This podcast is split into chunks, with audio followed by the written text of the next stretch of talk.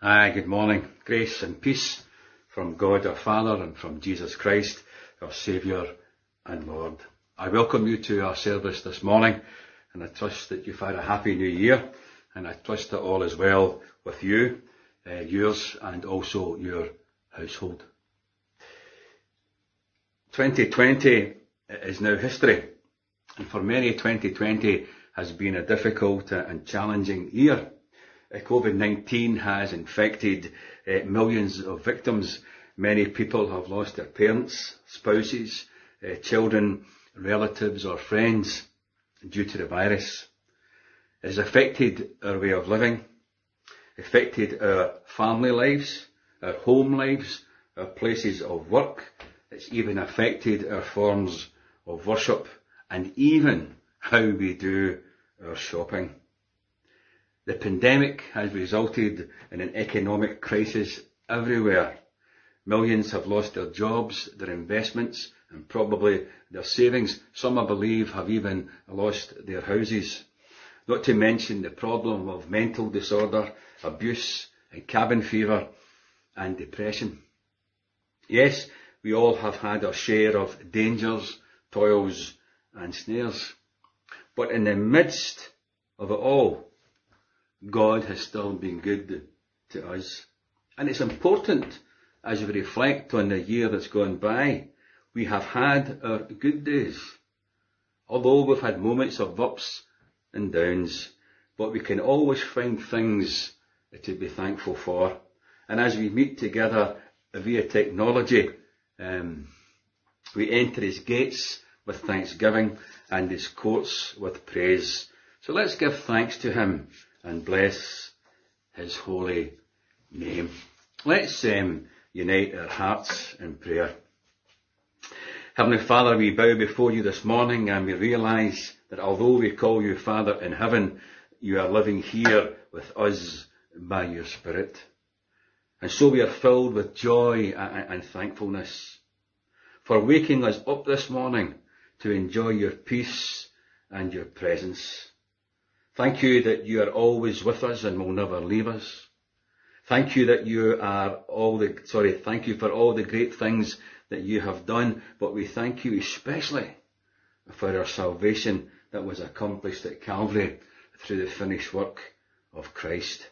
Your incredible sacrifice so that we might have freedom and life. So thank you for forgiving us Thank you for your great love and care, for your mercy and for your grace and your infinite generosity. Thank you for your amazing power and work in our lives. Thank you for your goodness and for your countless blessings. Thank you that you are able to bring hope even in the toughest of times, strengthening us for your purposes. To this end, help us to continue trusting even in these difficult times, because in times like these, we certainly need you, a Saviour. We thank you for the Word of God. We thank you too for our spiritual gifts. And God, you have blessed us with so much. That is why we take this time just to thank and praise you from whom all blessings flow. God, you are so good and your mercies endure forever. Renew our spirits Fill us with your peace and your joy, and we give you praise and thanks for you alone are worthy. And just for this day again, Lord, we give you thanks, a day that you have given us. Help us to rejoice and to be glad in it. In Jesus' name, Amen. Amen. This is the first Sunday following Epiphany, which is normally celebrated on the 6th of January, which commemorates the wise men's visit to the baby Jesus, the one who was born the King of the Jews. Matthew tells us that on coming to the house where Jesus was, the Magi saw the child with his mother and they bowed down and they worshipped him. And we know that the Magi presented their gifts to Jesus, but the first gift they gave along with themselves was their worship. And Jesus is where you are. So let us, as we come into his presence, bow down and worship him because he alone is worthy. I would just remind you that this prayer meeting on Wednesday, the 13th of January, via Zoom. As a fellowship, we continue to remember those who need that special touch uh, from God, and so we uphold those who are in need within the fellowship and those others that, that we know. And I believe that God delights to hear the prayers of His people as we intercede for one another. And sometimes we should put ourselves in their shoes as we pray for them. And sometimes it's good maybe to try and sense their heartaches. So pray for those that we love and know, those in need, and we name them before the Lord, asking that He would meet them at their point of need. And can I just encourage you that when we have food, help us to remember the hungry. When we have work, help us to remember those who are jobless. When we have money in our pockets, may we remember the poor. When you and I have a home, remember the homeless and maybe those who are sleeping rough. And for those who have no pain, let's continue to remember those who suffer. I'll stay quiet for a few moments as you bring before the Lord the names of those on your hearts and mind, those who need that special touch, healing or blessing, whatever it is. A few moments of silence and then I'll pray.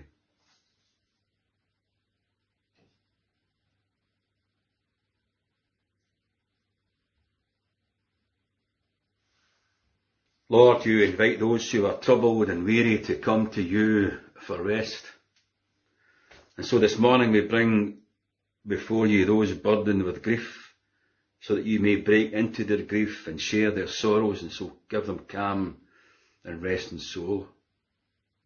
Remember before you those who are troubled with fear and anxiety, those fearful for their work, those fearful for their finances, those with the cares of the world, whatever the issue, could be illness, could be the illness of a loved one.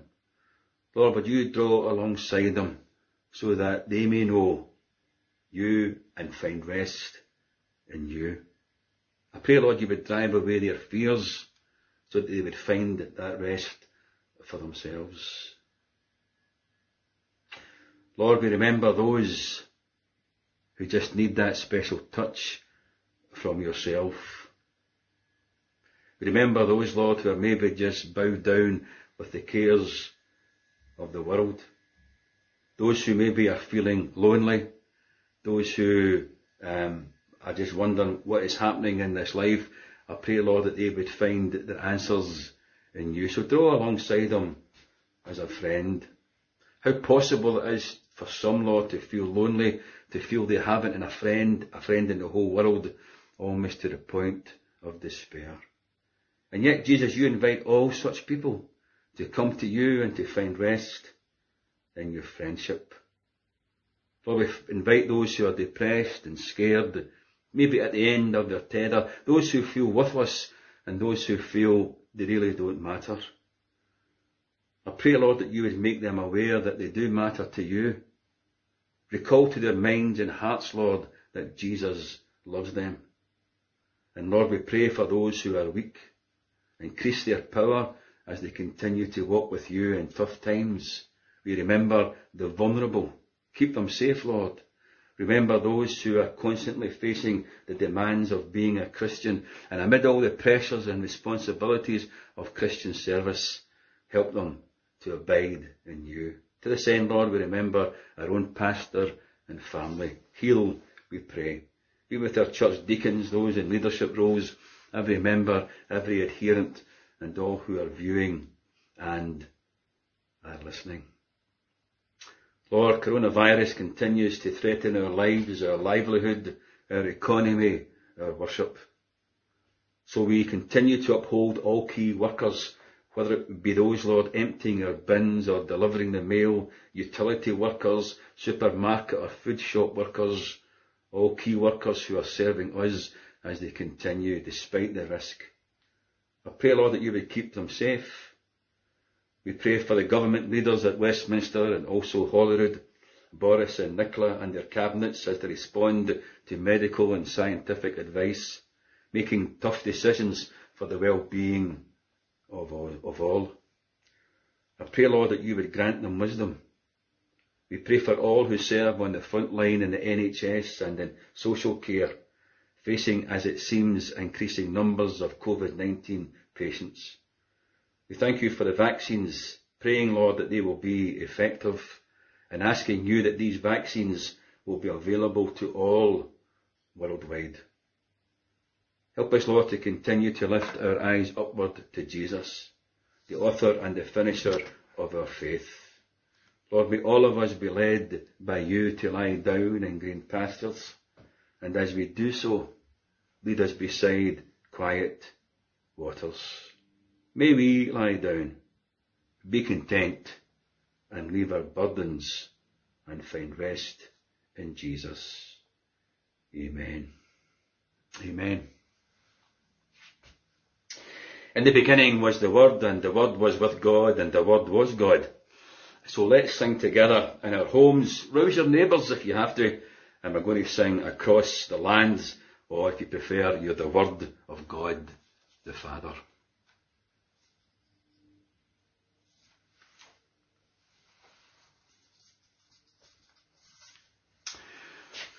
Our reading this morning is from Zephaniah chapter 3, verse 14 to 17. And I'm reading from the NIV uh, this morning. God's word says to us, Sing, O daughter Zion, shout aloud, O Israel. Be glad and rejoice with all your heart, O daughter of Jerusalem. The Lord has taken away your punishment. He has turned back your enemy. The Lord, the King of Israel, is with you. Never again will you fear any harm. On that day they will say to Jerusalem, Do not fear, O Zion. Do not let your hands hang limp. The Lord your God is with you. He is mighty to save.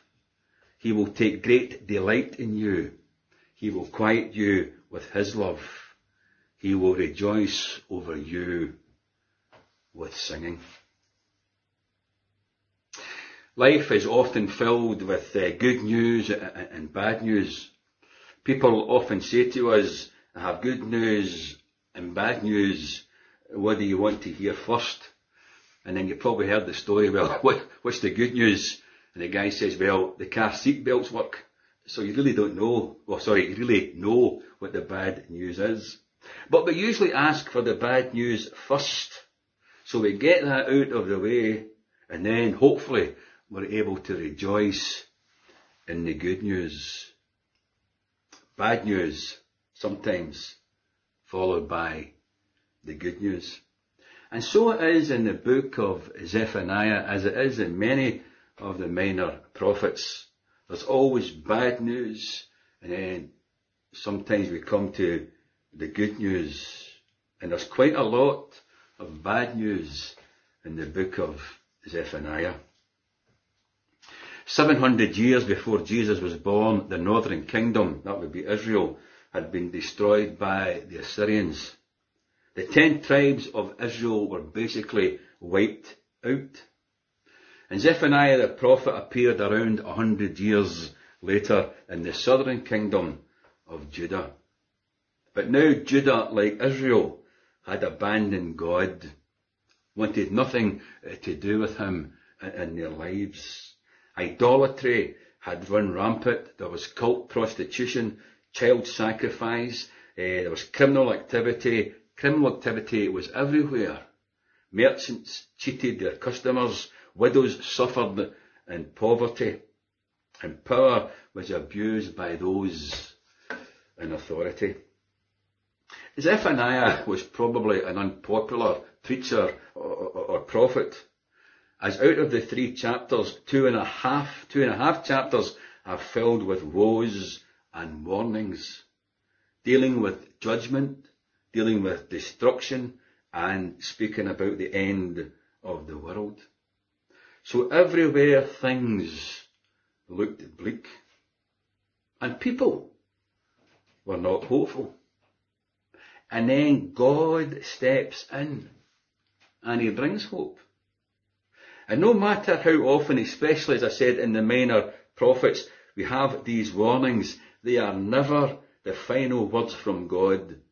Because often as not, good news follows. Joel, for example, tells the people to seek the Lord and basically says there is still time.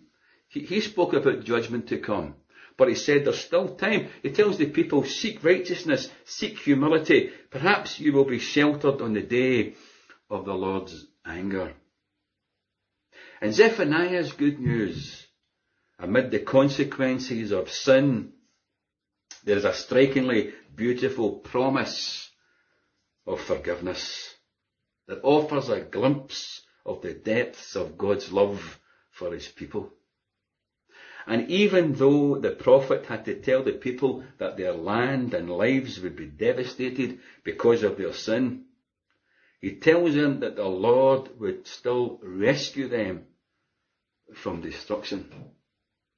And when we look around us, there are many things that perhaps cause us to lose hope.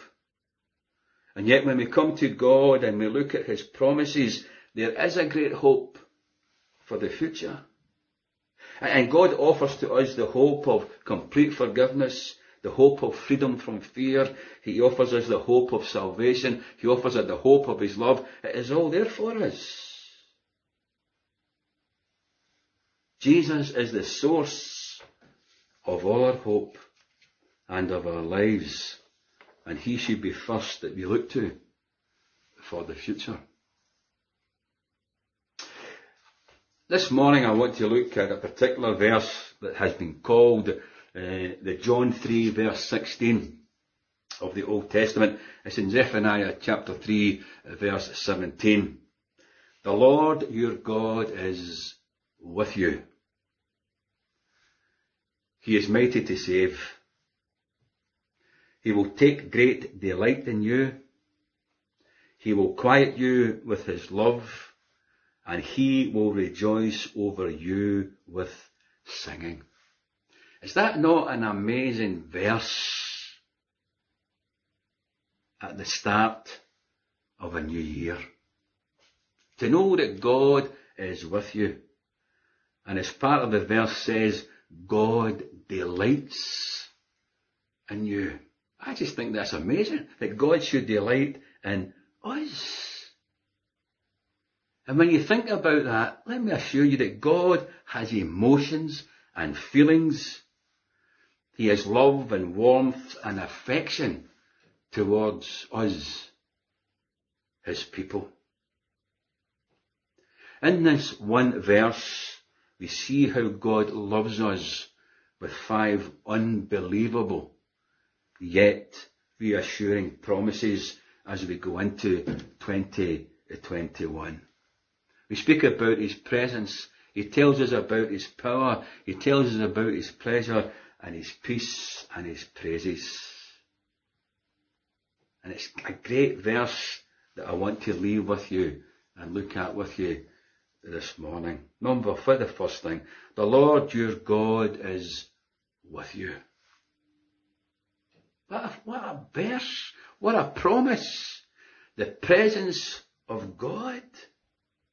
And you and, yeah, sorry, you and I must stop and realise that we're not alone. God is in our midst.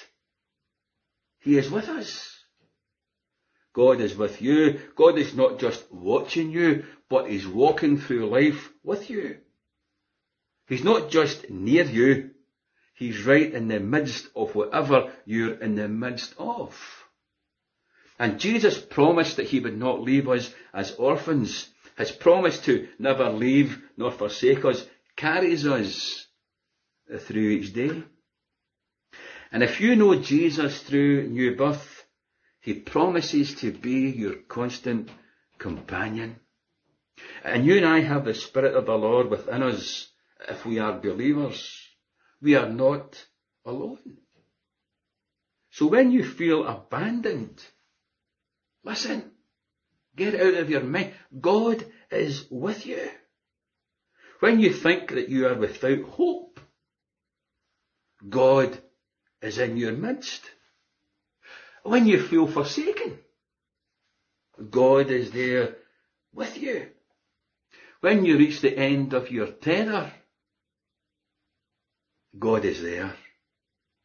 Jesus walks with you. So you and I should be living every day as though Jesus was there by our side, walking alongside us. Someone once said, live as if Jesus is living in your house.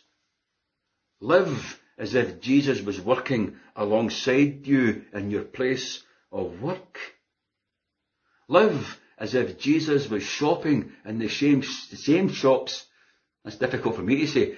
Live as if um, Jesus was shopping in the same shops that you shopped in. But he does. He is with us. The Lord your God is with you. And God is pleased to be with us. He takes delight in our presence. You and I do not walk the pathway alone. He is with us even in the dangerous and difficult times. A German named Martin Rinkart wrote a powerful hymn that has been sung in churches for over 400 years.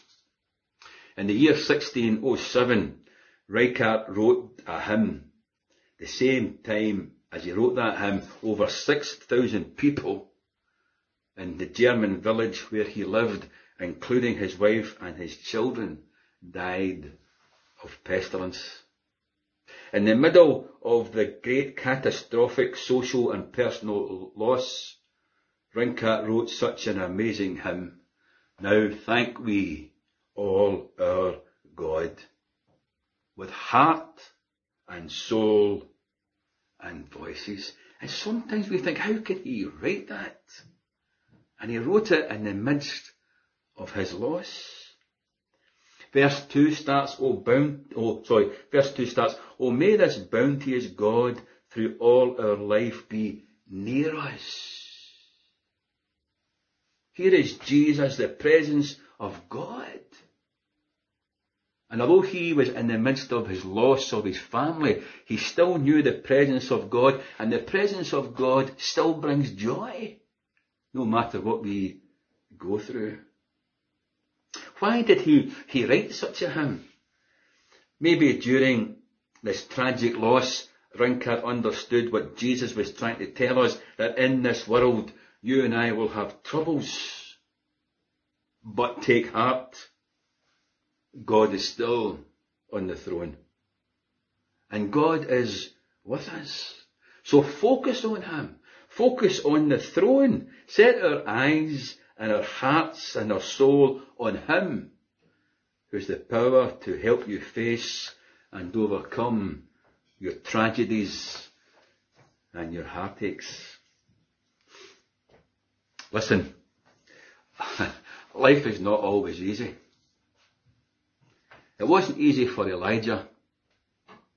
He, he ran for his life after Jezebel threatened to have him killed. And you know the story. Elijah travelled for 40 days and 40 nights. He went to the Mount of Horeb, the mountain of God, and he went into a cave and it was night time. Night time. It's in such a time, the time of quiet, when our minds are less affected by the things of this life, that God often speaks. I would assume that God speaks mostly to us in the quiet and the stillness of night time. And it was night time and God came and spoke to Elijah, not with words of assurance, but with a probing of Elijah's heart and asked him this question, what are you doing here, Elijah? Was Elijah somewhere where he shouldn't have been? Was he trying to flee from the presence of God? I know he's fleeing from Jezebel. What was he doing there? Had God sent him there?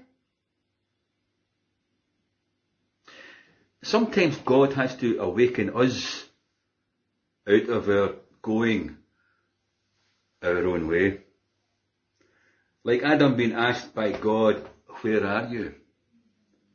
Like the prodigal son when the light was suddenly switched on as he tended the pigs, and he said, what am I doing here? He came to himself and returned to his father. Let me ask you, where are you in your spiritual lives? Are we in a dark place? And the cave, the cave may remind us of the darkness and perplexity in which our own hearts may find ourselves in or to be involved in. And, and staying in a dark place is not a place where God wants us to stay. He doesn't want us staying in the dark and in the gloom. Because in such a time and in such a place, you and I can be swallowed up in despair. And God knows that, and so he says to Elijah, Elijah, go out, go out of the darkness. Go out and stand on the mountain in the very presence of God. Is that not a great place to be? Standing where Jesus is. In order that he can sustain us, encourage us, and strengthen us so that you and I can know the victory. So while in the cave, here's the amazing thing. Even if Elijah was trying to get away from God, God never forsook him. He never forsook him. God had not left him. And so he says, get up, get out and stand. Unless we leave the cave of gloom and perplexity and darkness, unless we leave all that behind and stand before the Lord, you and I will never find victory in life or peace in our own hearts. I would say to you, leave 2020 behind. Go and stand in the presence of God. And what I like about this story is God spoke to Elijah in a whisper. And God will come to you and I and He won't whisper sweet nothings in our ears. That still small voice which gave Elijah's terrified spirit a taste of the gracious loving kindness of his God, God came and whispered.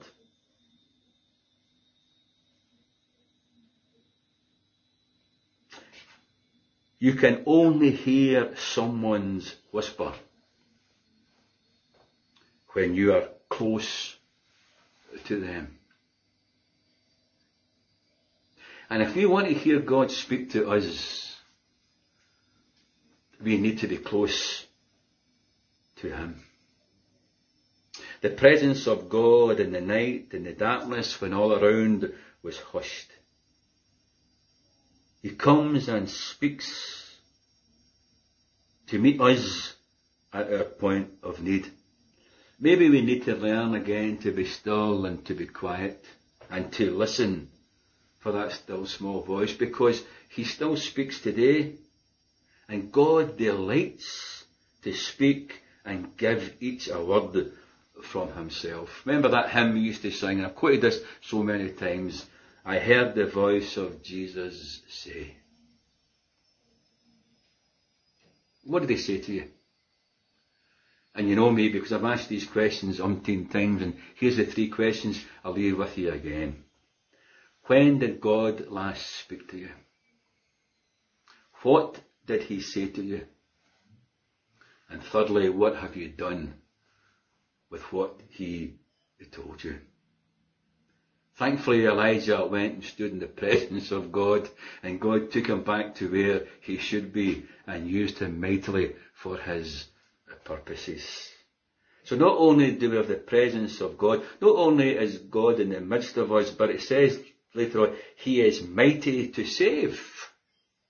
So not just the presence of God, but now we have the power of God. He's the power to save. God promises to save all those who turn to Him. God offers us the sure and certain hope of salvation. The Lord, your Redeemer, is with you. The Redeemer, who saves, lives among us, his people, the redeemed. Isn't this fantastic? The Redeemer lives with the redeemed. And he still offers forgiveness to us today. He is mighty to save. That's what the verse tells us. He is mighty to save. And Christmas, which we've just celebrated, proves all that. He shall save his people from their sins, which he did at Calvary. And as one writer said, the babe of Bethlehem became the cursed on Calvary. Jesus was born that we no more may die, born to raise us from the earth, born to give us second birth. Jesus saves. For the Christian, we have received that forgiveness. And although we continue to fall short, and that is why we continue to confess our sins to Him. Zephaniah tells his listeners that those who have chosen to follow God will have nothing to fear at the day of the Lord. They are now under God's protection because He saved them. Imagine the comfort and the hope that the people got from that message as we do today. The message of doom is washed away by the Lord. They deserve God's wrath and judgment. But God has replaced judgment with salvation. Amazing. But those who have refused to listen will have to give an account for every sin that they have committed and will remain under judgment.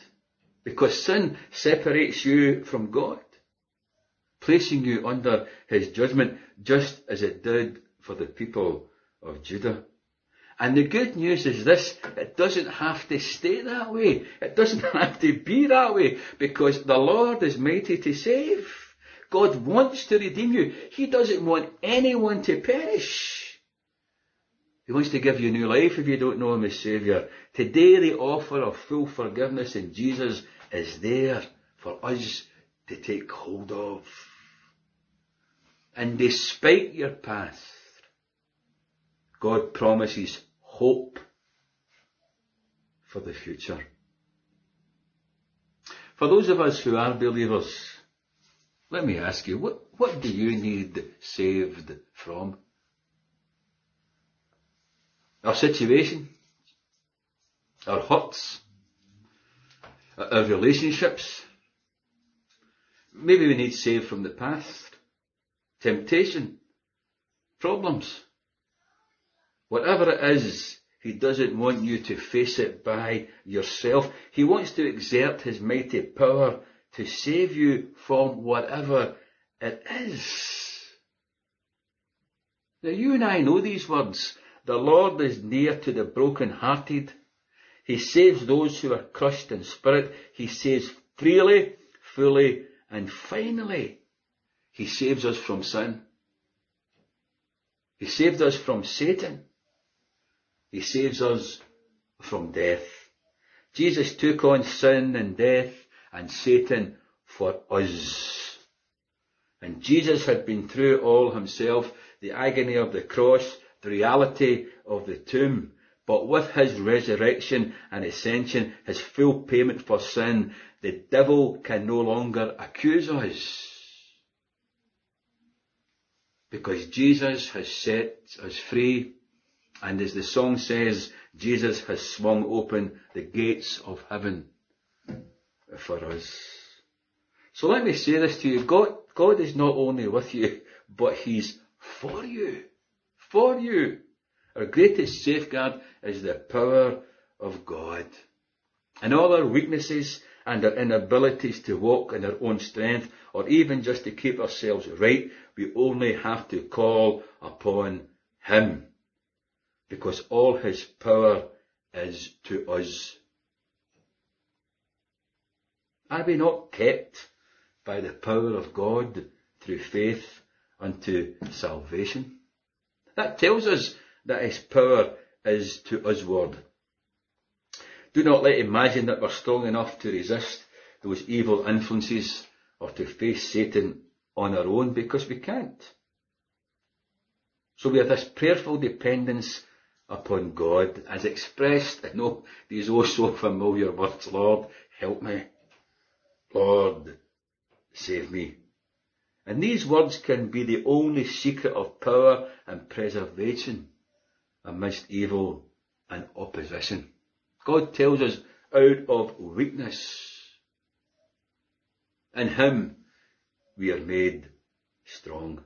And you and I need to know and to grasp and to be aware of that our God is able to deliver us.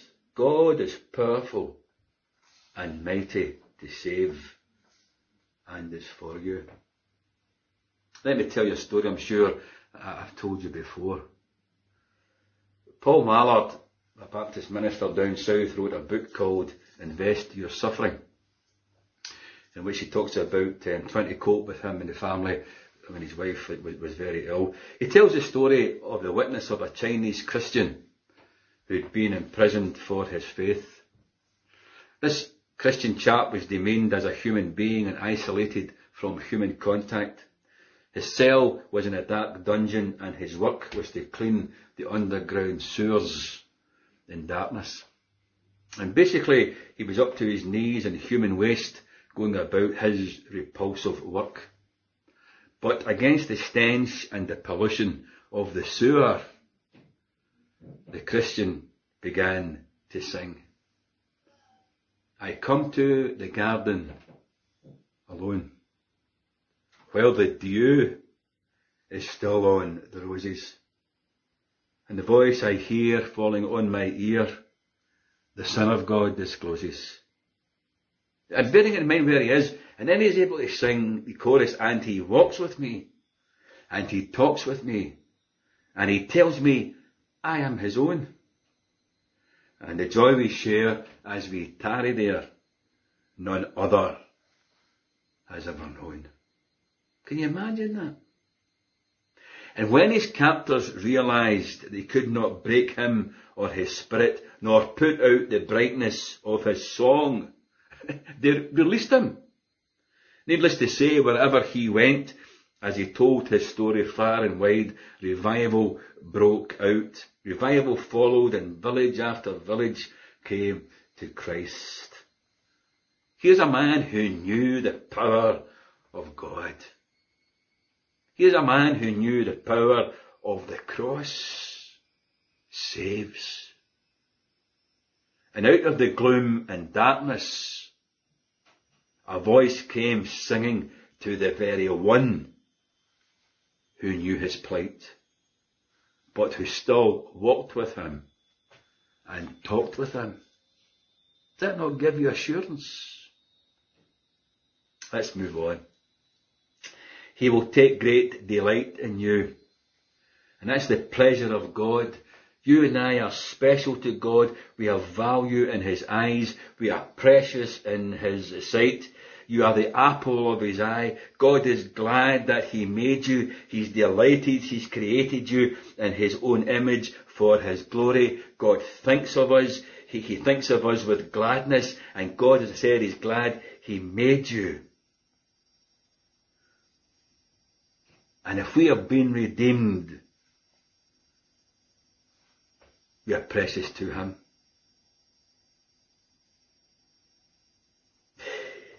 You and I as Christian people have to act as a person created for His pleasure. We're redeemed. Therefore live as redeemed men and women. Live a life that is pleasing and obedient to God because it's for His pleasure, as I said, we have been created. Remember, God not only loves you, but he likes you. For God who so loved the world, who gave his son, now sits on the throne and is waiting to receive us. And God's pleasure prepares us a home. The verse goes on to say, He will quiet you with His love. And that is the peace of God. God calms you. He loves us not because there is anything in us that is lovely, but because it is the very nature of God to love. And as John said, God is love. And just to know that God loves us should bring peace.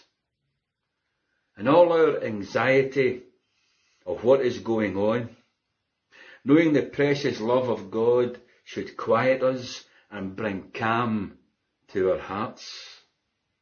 The calm we desire is not something we can obtain for ourselves. It is difficult to calm an anxious heart, but God can. He lulls and comforts us in His arms. The best parents can do it so lovingly, can't they? They, they pick up a child who is frightened and you hold that child tight and the child's reaction is to grab them, their mother or their father, to grab them, their neck so tightly. They won't let go. And eventually a sense of calm comes across that child. I'm always intrigued, and I think I've said this to you before, I'm always intrigued by shh You know, you see, you see children, they fall, uh, their, their, their, knees are bleeding, their arms are bleeding, maybe they've broken something, and they come crying, well, they maybe come crawling crying, and, and their parents just pick them up. And know what the mother does? She holds the child in, and all she does is, shh. What a calm. I, I, I think in a way God comes to us not I mean shush, but shh. And that's where we get that calm. God is there to calm us because He loves us. And you know, knowing that Jesus died on the cross for us should bring us peace.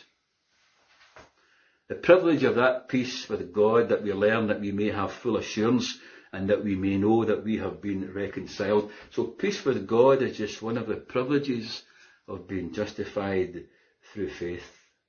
And as the Prince of Peace, Jesus came to put everything right. He came to help us uh, to love one another, to accept one another, even when we are quite different or even disagree with each other. He came to bring us together, to give us peace.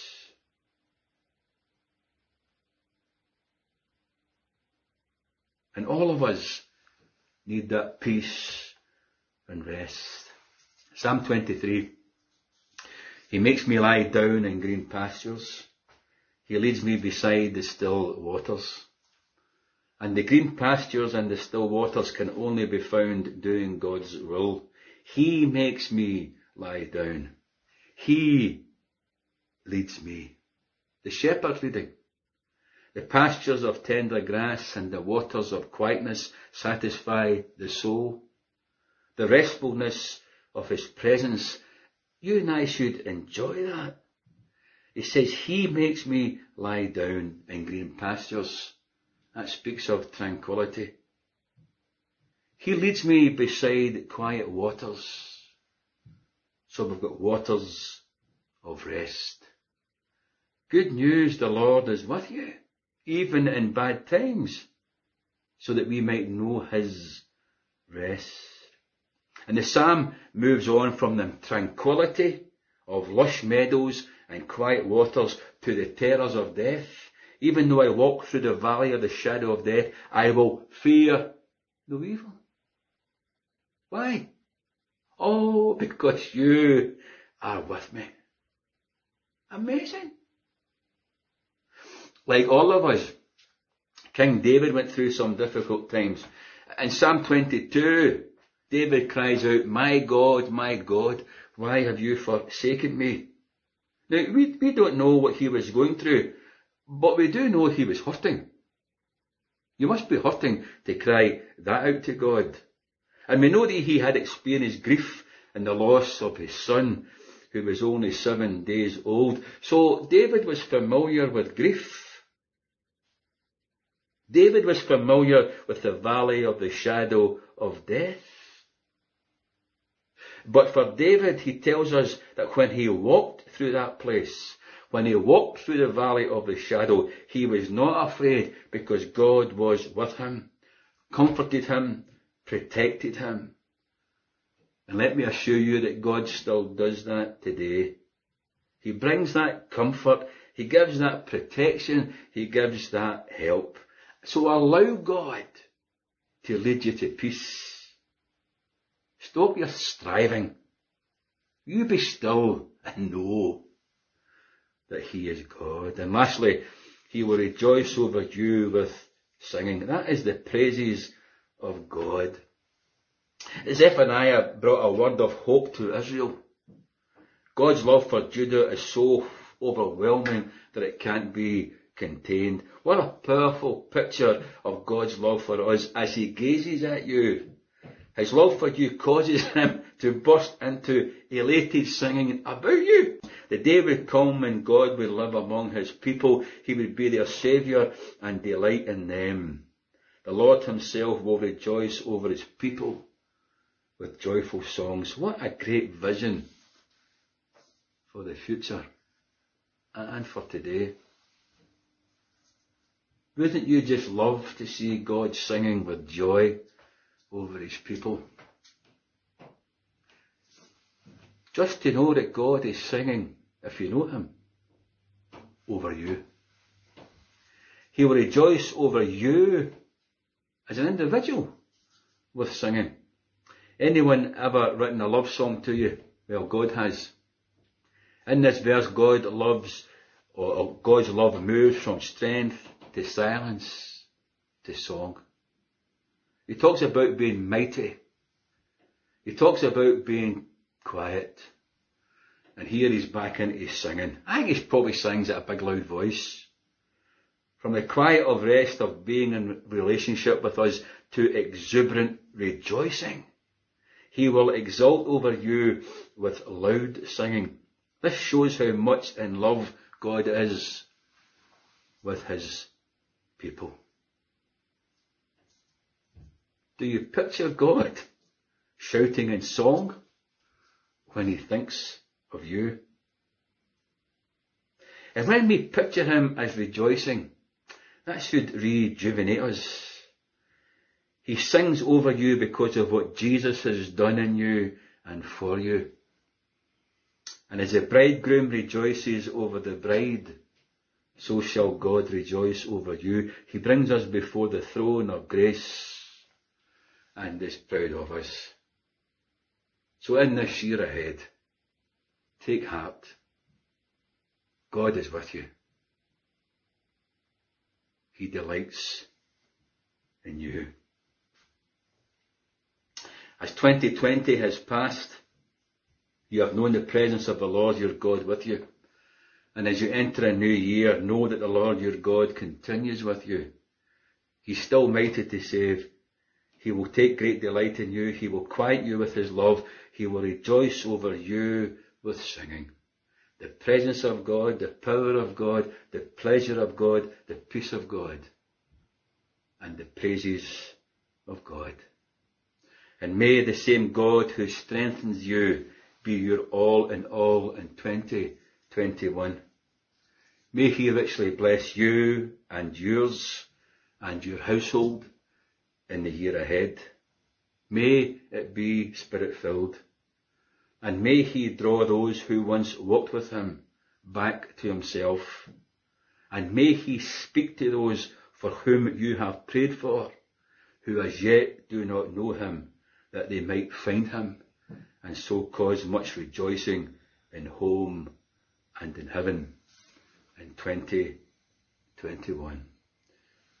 God bless you and go with you. We finish our service this morning by singing Blessed Assurance. Jesus is mine. I hope that's true in your life. Blessed Assurance.